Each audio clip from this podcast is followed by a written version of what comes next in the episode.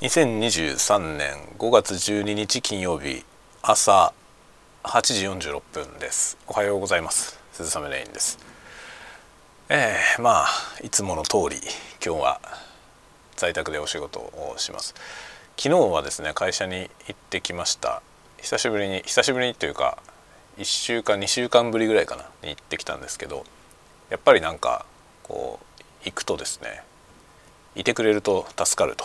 いう話がいろいろ聞こえてきて、えー、ちょっとですね来週から毎週木曜日に会社に行こうかなと考えてます。毎週来ようかなって言ったら来てくれた方がありがたいですね。って 言われました。まあ昨日もねちょっとツール開発というかプログラムを書いて仕事をしてきましたがいろいろね今まで作って使っていたツールのスピードアップをね昨日は測ってやったらですねものすごい速くなりました。びっくりしました自分でも。まだまだこんなに余地があったのかと。ありますね。いろんなことが。まあもう随分長いことねあのうちの会社の基幹ツールとしてずっと使われてるツールなんですけど最初に作ったのも僕でずっともう10年ぐらいね10年近く使ってるものなんですけどね。それを、まあ、途中で一回ものすごく高速化してもうこれで限界だろうと思ってたんですけど昨日さらにそれがですね何十倍も速くなりました。びっくりしました。そんなことあるのかと。知らないことはいっぱいありますねまだ。いろいろ勉強しながらね日々、えー、なんだろう成長していきたいなと思いますね。で今夜はぜひあのアリトル、えー、泉さんのアリトルの、えー、なんだっけ鈴雨よろず相談所。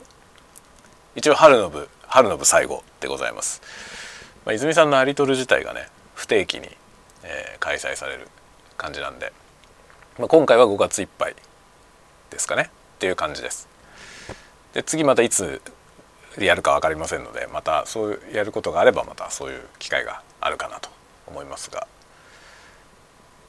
そんな感じですね。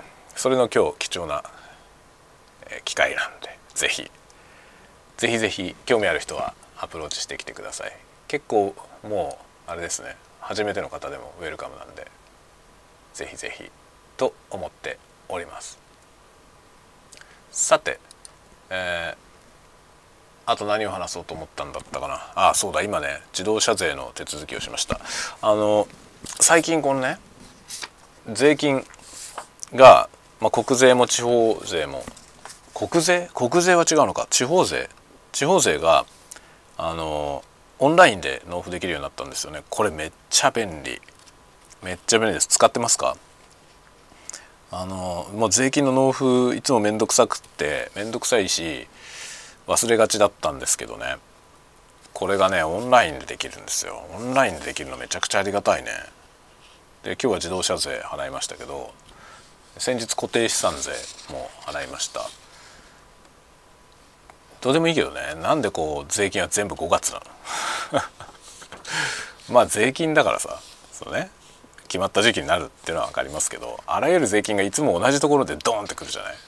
それはね結構払うの大変だよね。もうちょっと分散してくれる。もうちょっと分散してくれるといいんだけどね。固定資産税は何月自動車税は何月とかになってるとねいいんですけど全部大体5月でしょ。5月の支払いが大変なことになるんですね。しかもあの子供のあの教育用のねなんか教材みたいなやつ。そういうのも年間なんですよね。で年間って子供の学年だから、まあ、4月に始まって3月に終わるじゃない。そうすると4月次の4月があのそのその年1年分の支払いになるんですよね。4月5月あたりにものすごい量の支払いが ドバーンって固まってて何十万にもなるんですよね。この税金とその教材費とかで。これをなんとかしたいですね。これもうちょっと分散してくれないもんかと。常々。常々思います。なんで一箇所にまとまってんだろうね。まあ、その方が手続きが簡単だからっていうのはありますよね。もちろんね。国としてはね税金はここで徴収しますよ、ね、もちろんそうですよね。わかるよ。わかるけど払う側としては全部が一度に固まってると大変だよね。っていうようなことでね今日自動車税を納付しました。自動車税はですね4万3500円。自動車税は排気量によるんですよね。排気量とあとその車のそのなんだろうエコ性能みたいなのによって、まあ、排気量によって決まってるその金額が軽減されたりするっていう感じになってますね。多分僕が乗ってる車はこれは上から2番目じゃないかな。金額的には。一番上は8万8,000円ですよね。確かね。今今違うのかな？8万8,000円だったと思う一番上。で多分このクラスは本当は5万6千円ぐらいだと思うんですよね。それが軽減されてんじゃないかな。何らかのあれで。どうなんだろう。うちの車はねあのハイブリッドとかじゃないんですよね。普通のガソリン車なんで多分軽減はすごく少ないはず。あんまり軽減されてないはずですね。ってことは5万6,000円ってことはないか。そんなに軽減されないはずですねうちの車。で排気量もでかいんですよ。2400でかい。2400cc もあるから高いですね。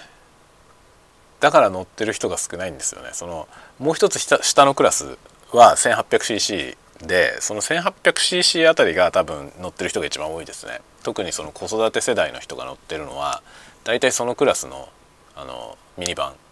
セレナとかステップワゴンとかがそのクラスですね。そこが一番いい。でもねコスパ的に一番いいと思いますねそのクラスが。1800で多分今の 1800cc の車って物足りないことはないよね全然。と思います。が僕はねあの背が高いタイプのミニバンが嫌いなのよ。ステップワゴンとかセレナとかに乗りたくないんですよね。あのタイプの形の車が嫌いなのよ。であれが嫌だからそうじゃないやつがいい。でも人はたくさん乗りたいっていうね。